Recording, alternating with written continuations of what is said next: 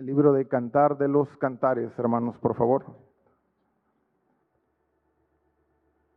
Capítulo 2, por favor, hermanos. Versículo 4. Voy a leer el texto, si me lo permiten. Dice, me llevó a la casa del banquete y su bandera sobre mí fue amor. Vamos a meditar, hermanos, con la ayuda del Señor en este breve texto. Este texto, hermanos, está escrito, como ustedes saben, hermanos, eh, a la luz de la relación de amor que está descrito entre la Sulamita y, y el rey Salomón. Y sabemos que eso es una figura, ¿verdad?, de la relación de amor de Cristo y la iglesia. Y en ese versículo, hermanos, dice, me llevó a la casa del banquete, dice ella, y su bandera sobre mí fue amor. Hermanos, ¿a cuántos de nosotros nos gustan los banquetes? A ver, hermanos, ¿a cuántos nos gusta estar en un banquete? A todos, ¿verdad? Es la cosa más rica, la cosa más agradable poder comer. Y comer sobre todo con seres amados, ¿verdad? Nos regocijamos.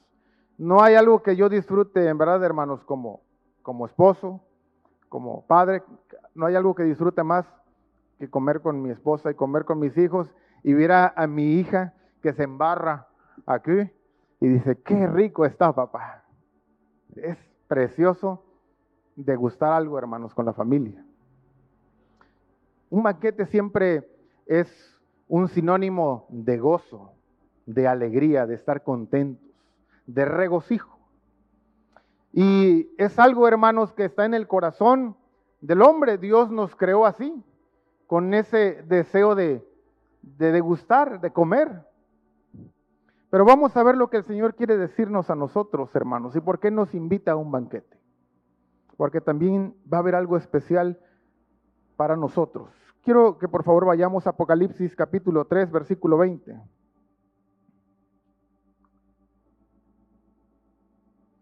Apocalipsis capítulo 3, versículo 20. Y hermanos, ustedes no me dejarán mentir, pero este versículo que vamos a leer de Apocalipsis generalmente se aplica para nuevos creyentes o para gente que queremos ganar para Cristo. Dice Apocalipsis 3:20, he aquí yo estoy a la puerta y llamo, si alguno oye mi voz y abre la puerta, entraré a él y cenaré con él y él conmigo. ¿No es cierto que generalmente se aplica este verso para decirle al, a aquel que queremos evangelizar o ganar para el Señor, mira, el Señor está llamando a la puerta de tu corazón y si tú abres la puerta, Él va a entrar y va a cenar contigo y tú con Él. Y vas a tener una relación de amor con Él. Y es una aplicación válida, hermanos. Pero si examinamos la escritura, hermanos, este capítulo de Apocalipsis, eh, capítulo 3, está dirigido a la iglesia. De hecho, es el mensaje a la Odisea. Y la Odisea estaba formado por cristianos. Entonces la invitación de cenar con el Señor es una invitación para la iglesia. Él quiere tener un banquete con su amada. Él quiere degustar con nosotros un banquete. ¿De qué nos habla un banquete en la Biblia, hermanos? Un banquete en la, en la Biblia nos habla de alimento, nos habla de bebida, nos habla de deleite. Él quiere tener deleite con la iglesia y nosotros con Él. Nos habla de gozo y alegría. De hecho, la Reina Valera 1909 dice, llevóme a la cámara del vino. Traduce así Cantares 2.4. Llevóme a la cámara del vino. Y el vino, hermanos, es una figura del gozo. Del gozo. El Señor nos quiere meter a un tiempo de gozo. Hermanos, pero si ahí hay gozo, si ahí hay alimento, si ahí hay bebida y, va a ser bendición para nosotros la iglesia, la gran pregunta es, ¿cómo llegamos a la casa del banquete? ¿Cómo llegamos a la casa del banquete, hermanos?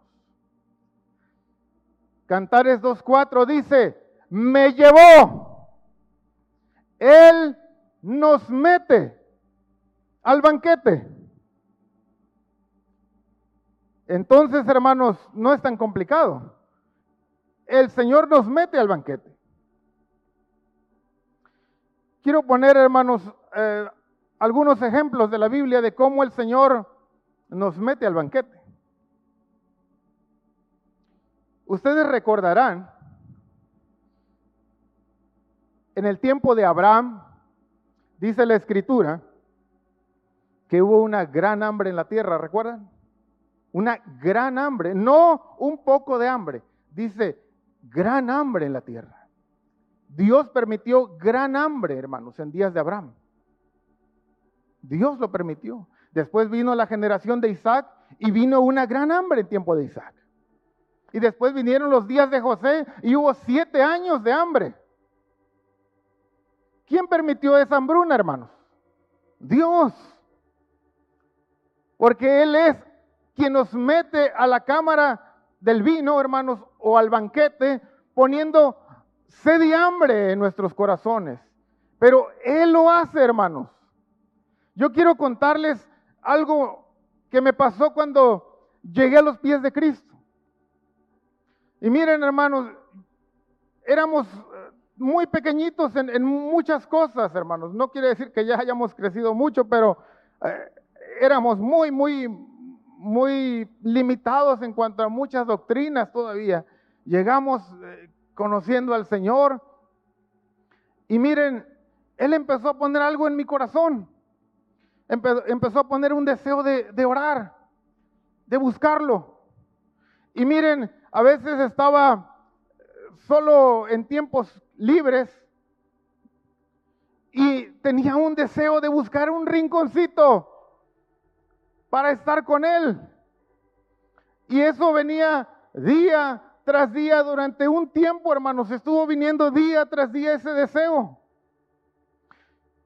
Y no puedo decir que era algo que, que yo quería humanamente, sino que era una atracción del Señor. Era una atracción, hermanos, que Él estaba poniendo en mi corazón. Él es quien nos lleva al banquete. Dice, me llevó. Él lo hace. Pero hay algo todavía más tremendo en cómo Él nos lleva. Ustedes recordarán por la Biblia, hermanos, que uno de los banquetes que se mencionan en la Biblia es el banquete de Esther y el rey Azuero. ¿Recuerdan que tuvieron un banquete? Pero yo quiero llevarlos a un punto de, esa, de esa escena. Vamos a ver después más adelante otros detalles de ese banquete. ¿Por qué la reina Esther, hermanos, tuvo la necesidad de invitar al rey Azuero a un banquete? ¿Recuerdan? Porque dice la historia en el libro de Esther que el rey Azuero engrandeció a Amán. Así dice, engrandeció a Amán y lo puso más alto que los demás siervos de él. Y Amán, ustedes saben, hermanos, que odiaba a Mardoqueo. Y Amán, hermanos, fue usado para ponerle el pie en el cuello a los judíos, ¿no es cierto? Peligro de muerte. Ellos estaban aterrorizados, hermanos. Su vida estaba en peligro. Estaba en peligro el pueblo judío. Ellos iban a morir. Mardoqueo lo sabía, Esther lo sabía. Y dice la escritura que vistieron silicio y hubo gran lloro y gran lamento. Estaban, hermanos, bien, pero bien oprimidos. Estaban tristes, estaban desesperados, estaban extremadamente angustiados. Y fue por eso que ella le dijo al rey que quería entrar a un banquete. Cuando, entra a la presencia del rey, le dice el rey, ¿qué quieres, reina Esther? Hasta la mitad de mi reino te doy. Y ella le dice, un banquete contigo y con Amán. Ella le pide un banquete. Hermanos, esa es una realidad de la vida. Las presiones de la vida, las pruebas de la vida, los tiempos de desesperación nos meten al banquete. Hermanos, es una bendición que Él nos lleve a la casa del banquete. Él se encarga, hermanos, de meternos a la casa del banquete. Y no me van a dejar mentir. las veces que nosotros oramos, nos derramamos y lo buscamos, es bajo gran presión, ¿no es cierto, hermanos? Porque Él nos mete a la casa del banquete. Así lo hace el Señor. Es una forma en la que Él nos lleva a la casa del banquete. De hecho, la escritura dice de Israel, ¿recuerdan que el, el Señor le puso a Israel mesa en el desierto? Pan. Les dio agua también de la roca. Pero ¿qué tuvo que pasar para que el Señor les diera el pan? Y te hizo tener hambre. Él lo hace, hermanos. Él hace que haya hambre. Y Él nos quiere dar un banquete. En este contexto, hermanos, de, de la bendición que es entrar en, en la casa del banquete, quiero mostrarles algunos ejemplos, cuando menos dos cosas muy claras y muy preciosas que pasan cuando tenemos un banquete con el Señor. Quiero que me acompañen, por favor, a Génesis 18.1.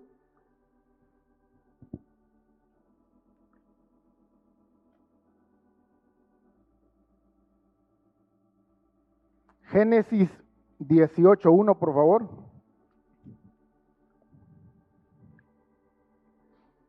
Y ustedes recordarán que en este capítulo hay un banquete del Señor con Abraham, ¿verdad? ¿Recuerdan Génesis 18?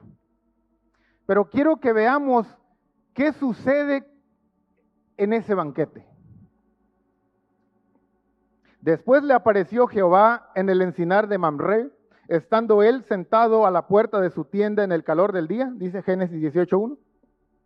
Y alzó sus ojos y miró, y he aquí tres varones que estaban junto a él, y cuando los vio, salió corriendo de la puerta de su tienda a recibirlos y se postró en tierra y dijo, Señor, si ahora he hallado gracia en tus ojos, te ruego que no pases de tu siervo, que se traiga ahora un poco de agua y lavad vuestros pies y recostaos debajo de un árbol y traeré un bocado de pan y sustentad vuestro corazón y después pasaréis, pues por eso habéis pasado cerca de vuestro siervo. Y ellos dijeron, haz así como has dicho. Entonces Abraham fue de prisa a la tienda Sara y le dijo, toma pronto tres medidas de flor de harina y amasa y haz panes cocidos debajo del rescoldo. Y corrió Abraham a las vacas y tomó un becerro tierno y bueno y lo dio al criado y éste se dio, se dio prisa a prepararlo. Tomó también mantequilla y leche y el becerro que había preparado y lo puso delante de ellos. Y él se estuvo con ellos debajo del árbol y comieron. Vemos, hermanos, ahí ya se está dando el encuentro en un banquete. Pero ahora vean esto precioso. Lo primero que el Señor le va a decir a Abraham cuando ya están en el banquete. Vean por favor el versículo 9 y 10. Y le dijeron, ¿dónde está Sara tu mujer? Y él respondió, aquí en la tienda. ¿Por quién preguntó, hermanos, primero el Señor y, y sus acompañantes? Por Sara. La primer persona mencionada en el banquete es Sara. ¿Quién era Sara, hermanos? Sara, la estéril. Sara, la que no da fruto. Sara, la angustiada. Sara, la oprimida. Sara la desesperada. Lo primero que el Señor toca en el banquete es que Él pregunta por alguien con necesidad. Y en el versículo 10 dice, entonces dijo, vean esto hermanos, de cierto volveré a ti y según el tiempo de la vida, he aquí que Sara tu mujer tendrá un hijo. Mientras Abraham, hermanos, está en el banquete con el Señor, lo primero que el Señor hace es ministrar la necesidad de esa familia. Y la necesidad de esa familia, lo que más angustiaba a su familia, era la falta de un hijo, de un fruto. Porque en una ocasión tan angustiado Abraham le dijo, Señor, ¿de qué sirve que, sirve que me bendices tanto? si el que va a heredar todo es un siervo nacido en mi casa? Eso le dolía. Eso le dolía a Abraham. No poder tener fruto. Pero cuando entramos al banquete, lo primero que nuestro Señor hará es ministrar la necesidad de nuestros corazones. Por eso es tanta bendición entrar al banquete, hermanos. Ahí será ministrada nuestra necesidad. Pero hay algo todavía más precioso. Quiero que me acompañen a Esther capítulo 5.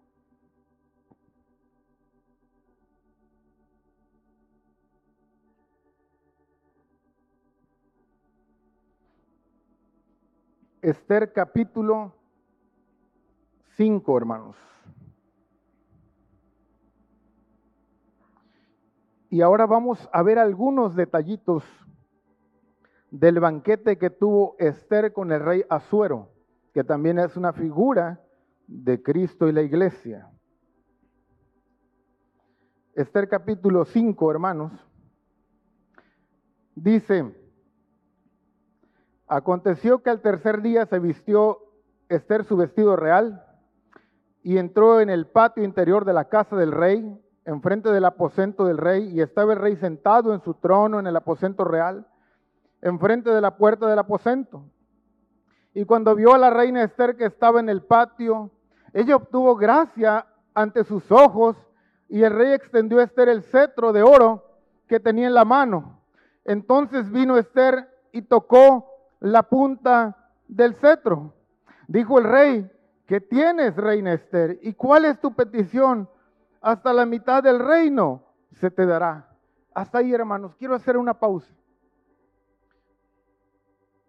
Hermanos, ¿cómo estaba el corazón de Esther cuando ella entra a la presencia del rey y toca el cetro? ¿Cómo estaba su corazón, hermanos?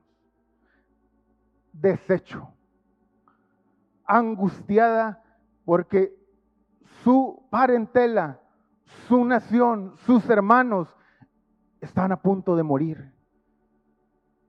Ella está deshecha, hermanos como muchos caminamos en la caminata, hermanos, a veces con corazones deshechos, quebrantados, angustiados. Pero aquí vemos a esta mujer entrando a la presencia del rey y él le dice, ¿qué quieres, reina? Y vean lo que contesta ella en el verso 4. Y Esther dijo, si place al rey, venga hoy el rey y Amán al banquete que he preparado para el rey. Quiero hacer otra pausa, hermanos, porque quiero tomar todos los detalles que van a hacer algo especial este banquete. Aparte del corazón quebrantado, hermanos, de Esther, aquí vemos que en este banquete no participan dos. ¿Cuántos participan, hermanos? Tres. Está Azuero, que representa al Señor, está Esther, que representa a la iglesia, y está Amán. Amán es el que quiere matar y destruir. Creo que es claro quién representa a Amán, aquel que viene para hurtar, matar y destruir. Pero es interesante, hermanos, escuchen esto. A mí me pareció eh, una joya que Esther propone un banquete de tres. Si le place al rey, venga el rey a un banquete y venga Amán al banquete. ¿Por qué invita a Amán al banquete? Esto tiene una lección, hermanos. Quiero que continuemos, por favor, leyendo. El versículo 5 dice, respondió el rey, daos prisa, llamad a Amán para hacer lo que Esther ha dicho. Vino pues el rey con Amán al banquete que Esther dispuso. Verso 6. Y dijo el rey a Esther en el banquete, mientras bebían vino, ¿cuál es tu petición? Y se te otorgará. ¿Cuál es tu demanda? Aunque sea la mitad del reino, te, será concedida. Entonces respondió Esther y dijo, mi petición y mi demanda es esta. si he hallado gracia ante los ojos del rey y si place al rey otorgar mi petición y conceder mi demanda, que venga el rey con Amán a otro banquete que les prepararé y mañana haré conforme a lo que el rey ha mandado. Otra pausa, hermanos.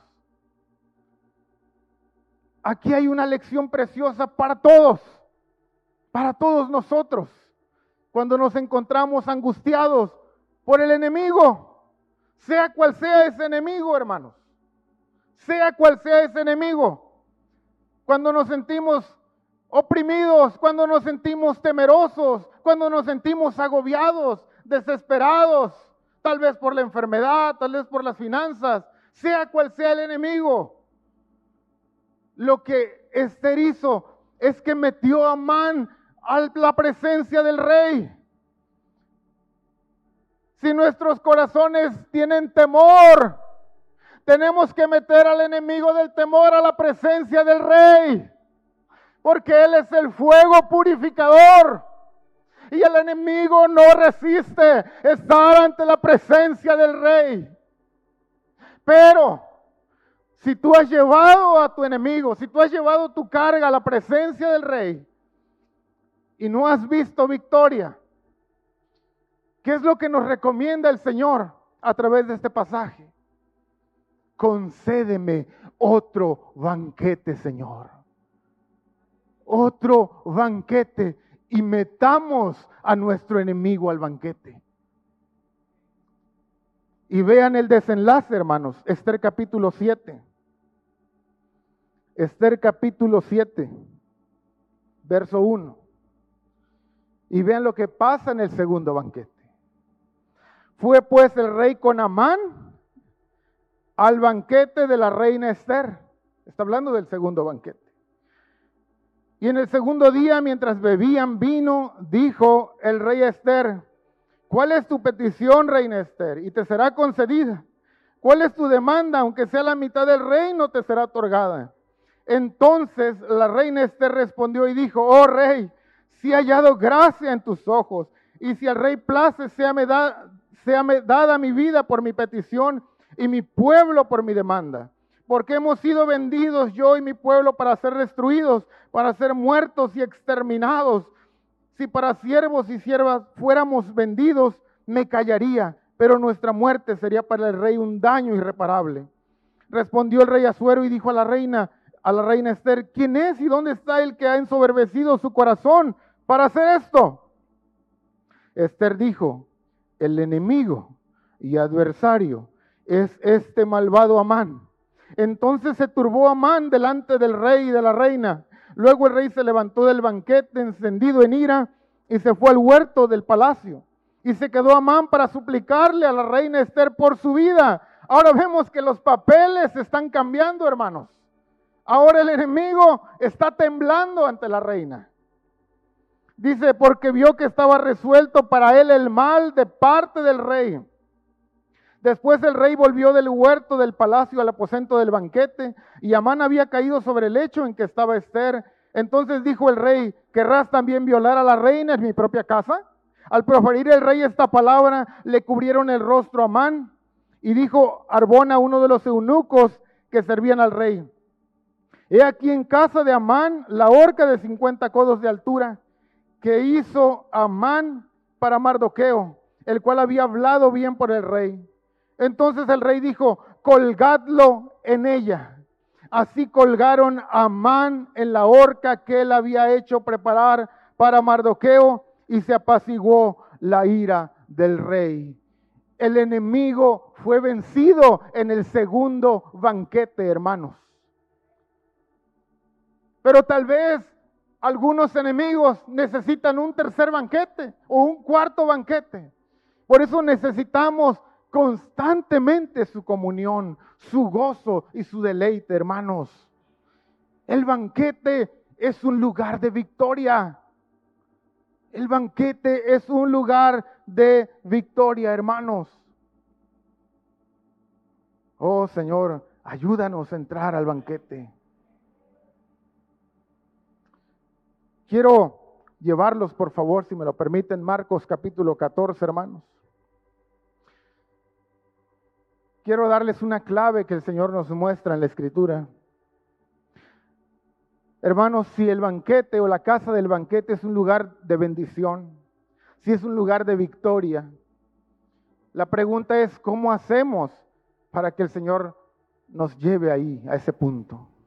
Marcos 14 nos da una clave, verso 12. Y esto está en el contexto de la última cena, porque recuerden que ahí también hubo un banquete. La última cena fue un banquete. Marcos 14, 12. Dice la escritura, el primer día de la fiesta de los panes sin levadura, cuando se sacrificaban el cordero de la Pascua, sus discípulos le dijeron, ¿dónde quieres que vayamos a preparar para que comas la Pascua? Esa pregunta es interesante, hermanos. Señor, ¿dónde va a ser el banquete? Es lo que están preguntando ellos. ¿Dónde va a ser el banquete? Yo quiero saber lo que Él va a decir y lo que a Él le gusta para hacer su banquete y el lugar que Él escoge para hacer el banquete. Aquí está la respuesta, verso 13. Y envió dos de sus discípulos y les dijo, id a la ciudad y os saldrá al encuentro un hombre que lleva un cántaro de agua, seguidle. Y donde entrare, decida al señor de la casa. El maestro dice, ¿dónde está el aposento donde he de comer la Pascua con mis discípulos? Y él os mostrará un gran aposento alto ya dispuesto, que dice, preparad para nosotros allí. Aquí hay una clave preciosa, hermanos a dónde le gusta llegar al banquete al Señor. ¿Cuál fue la clave que le dio a los discípulos? Ellos dijeron, Señor, ¿dónde va a ser el banquete? ¿Dónde vamos a preparar la cena? Y él dijo, donde vean un hombre con un cántaro de agua, síganlo y donde él entre, ahí yo voy a llegar al banquete. ¿Entendemos el mensaje, hermanos? Donde hay un hombre o una mujer o un joven o niños que llevan el agua, ahí llega el Señor al banquete. El Señor llega donde hay agua, hermanos. El Espíritu de Dios se movía en el principio sobre la faz de las aguas. Él no cambia. Él llega donde hay aguas donde su palabra está haciendo atesorada, hermanos, está siendo atesorada. Ahí llega Él. Ahí llega Él, hermanos. En una ocasión estaba estudiando, hermanos, la vida de, de Moisés. Hace un par de años tal vez, estaba enseñando una pequeña serie de la vida de Moisés a los hermanos y estaba sentado en un pequeño escritorio, en un cuarto de la casa, un cuarto pequeño que tenemos para estudiar. Y mientras estaba leyendo el pasaje de la zarza, recuerdan, ahí fue el llamamiento de Moisés. Moisés llega, se encuentra con la zarza y de ahí empieza un gran ministerio, ministerio más poderoso que ha habido. Y yo estaba hojeando ese pasaje para enseñar algo, ver qué el Señor me mostraba. Y estaba leyendo leyendo ese pasaje de la zarza. Señor, ¿qué quieres decirnos con este pasaje de la zarza? ¿Qué, quieres decirme a mí? ¿Qué quieres decirle a los hermanos de nuestra iglesia? Y leía los versos, y leía los versos, y empecé a mover las aguas, empecé a mover las aguas, empecé a mover las aguas, y el Señor empezó a poner en mi corazón, Fernando, que es una zarza. dije, Señor, una zarza. Pues la zarza no es hermosa, Señor. ¿Qué más? Señor, la zarza no da bonitas flores. ¿Qué más? Señor, la zarza no da fruto. ¿Qué más? Señor, la zarza ni siquiera da una buena sombra. ¿Qué más? Señor, la zarza no sirve para nada. ¿Qué más? Señor, pero si el fuego de Dios cae sobre la zarza, puede convertir en un gran hombre de Dios a alguien que lo toca. Y él me dijo, tú puedes ser esa zarza. Los hermanos pueden ser esa zarza. Y el Espíritu empezó a venir sobre las aguas, hermano. Él empezó a venir sobre las aguas. Y yo estaba estudiando y terminé ahí en una pared de ese cuartito hincado, diciéndole, Señor, haznos una zarza. Hermanos, el banquete es preparado donde se mueven las aguas. ¿Quieres un banquete con el Señor? Hay que llenarnos de las aguas, hermanos. Hay que llenarnos de las aguas. Cuando uno mueve las aguas, el Señor llega al banquete. Esa es una clave preciosa, hermanos. Quiero ir con ustedes nuevamente a Cantares 2.4.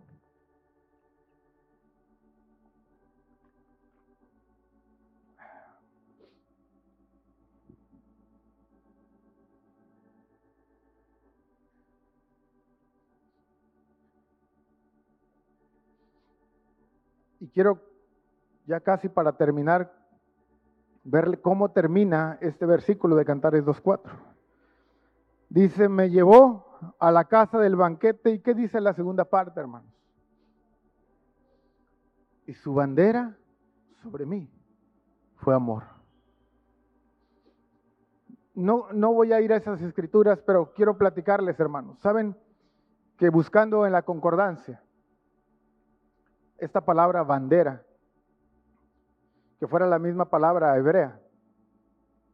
Encontré que solo hay lugares muy limitados donde dice bandera, justo como cantares. Y uno de esos lugares es el, libro de números. Ahí en el libro de números dice que cuando las tribus de Israel se estaban acampadas alrededor del tabernáculo, había cuatro banderas principales, según el punto cardinal, este, oeste, norte, sur había cuatro banderas principales. Era la bandera de Judá, según números 2, 3. Estaba la bandera de Rubén, según números 2, 10. Estaba la bandera de Efraín, números 2, 18. Y la bandera de Dan, números 2, 25. Había cuatro banderas. Y la bandera, hermanos, significaba de quién eres hijo. Cuando alguien veía la bandera de Judá, decía, son los hijos de Judá. Cuando alguien veía la bandera de Rubén, son los hijos de Rubén. Cuando alguien veía la bandera de Efraín, son los descendientes de Efraín. Cuando alguien veía la bandera de Dan, son los hijos de Dan. La bandera nos habla de dónde vienes, de quién eres, de quién es tu padre. Hay algo precioso, hermanos, que cuando nosotros entramos a la casa del banquete, Dios nos pone una señal. Dios nos pone una señal. Y miren, hermanos, ni siquiera tienes que decirle a tu papá o a tu mamá, mamá, papá, estoy orando. No tienes que decirlo. El Señor va a hacer que otros se den cuenta de que algo está pasando en ti. No tienes que decir eh, a, tu esposo, eh, mira, amor, estoy buscando al Señor, o a tu esposa, mírame, yo voy a leer la Biblia y voy a orar. No tienes que decirlo el Señor mismo va a poner un distintivo. Hace años, cualquier parecido con la realidad es mera coincidencia, pero hace años, en una cuadra, en una colonia, vivía una mujer que era muy aguerrida. ¿Sí me entienden, verdad? No se llevaba bien con ningún vecino. Aguerrida, hermanos. Son esas de que le dice buenos días y dice, ¿qué cosa? Ay, no, nada, señor. Era muy aguerrida. Y todos los vecinos sabían quién era esa mujer y cómo era esa mujer. Pero ¿saben qué? Esa mujer se convirtió a Cristo. Se convirtió a Cristo. Y vecinos que conocían a esa mujer, después de años de no vivir en la cuadra, regresaron a ese lugar. Y cuando encontraron a esa mujer, estaban maravillados. Dijo, ella no es la que conocíamos. No, ella es otra mujer. Eran inconversos. Pero ¿por qué había un cambio en su carácter? ¿Por qué había un cambio en su trato? Porque la bandera del Padre estaba sobre esa mujer. Su bandera fue amor sobre esa mujer. Quiero ir con ustedes a Juan capítulo 13, verso 35. Y con estos, con dos versos más, quiero terminar, hermanos. Quiero que veamos aquí en Juan 13, 35, hermanos. Quiero, aunque conocemos este verso, quiero que lo leamos lo más meticulosamente posible, hermano. Juan 13, 35.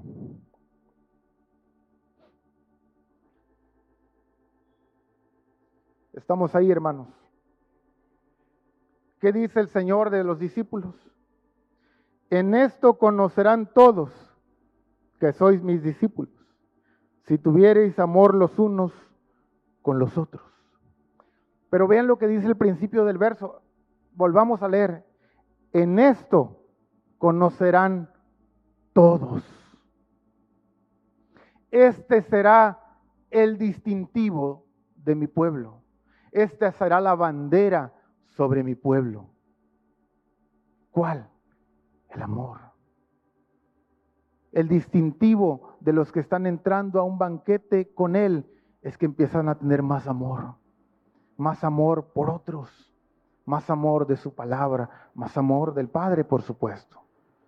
Pero el amor va en crecimiento entre más estamos en, en la casa del banquete. La bandera es amor. Y quiero terminar con Hechos 4, por favor, hermanos. Hechos capítulo 4.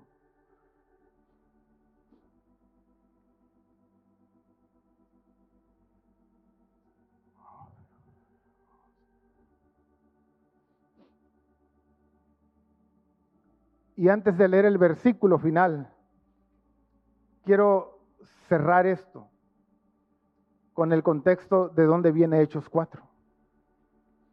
Hechos 4 es la continuación de algo que empezó en Hechos 3. Y en Hechos 3 dice que a la hora de la oración subieron, ¿recuerdan? Pedro y Juan. Y vieron ahí a un, a un hombre necesitado, ¿sí recuerdan? A un cojo. Y lo sanan. Entonces se hace un gran alboroto, hermanos. Se hace un gran alboroto porque intervienen las autoridades, vienen ahí eh, gente, hermanos, los alguaciles, están los sacerdotes y están conmocionados de cómo es que ese hombre fue sanado. No se explican, hermanos, cómo pasó ese milagro. ¿Quién hizo ese milagro? ¿Quién fue usado para hacer ese gran milagro? Están conmocionados, hermanos. Y aquí, en Hechos capítulo 4, empiezan a interrogar a Pedro y a Juan. ¿Quiénes eran Pedro y Juan, hermanos? ¿Eran escribas? No. ¿Eran eruditos de la Biblia? No, hermanos. ¿Eran de la familia sacerdotal? No, hermanos. ¿Quiénes eran? Pescadores. Gente que remendaba las redes, gente que se dedicaba a la pesca. Gente muy sencilla. Incluso la Biblia dice del vulgo. Del vulgo. Gente muy común y muy corriente. Pero ¿qué dice Hechos capítulo 4, versículo 13? Cuando los discípulos empiezan a dar su defensa y su explicación de las cosas, está escrito esto.